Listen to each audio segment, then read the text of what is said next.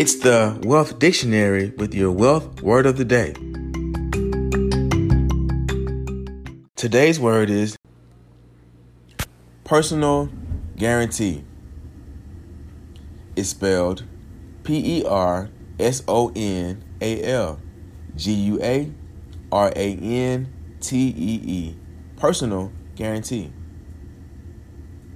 If you're seeking financing for a very, very new business, and don't have a high value asset to offer as collateral, you may be asked by the lender to sign a statement of personal guarantee.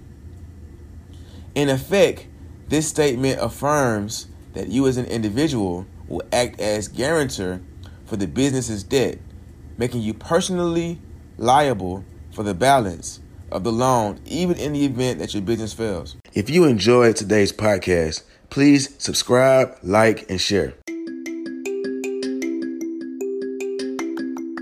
With your wealth word of the day, I am Matthias Trulin.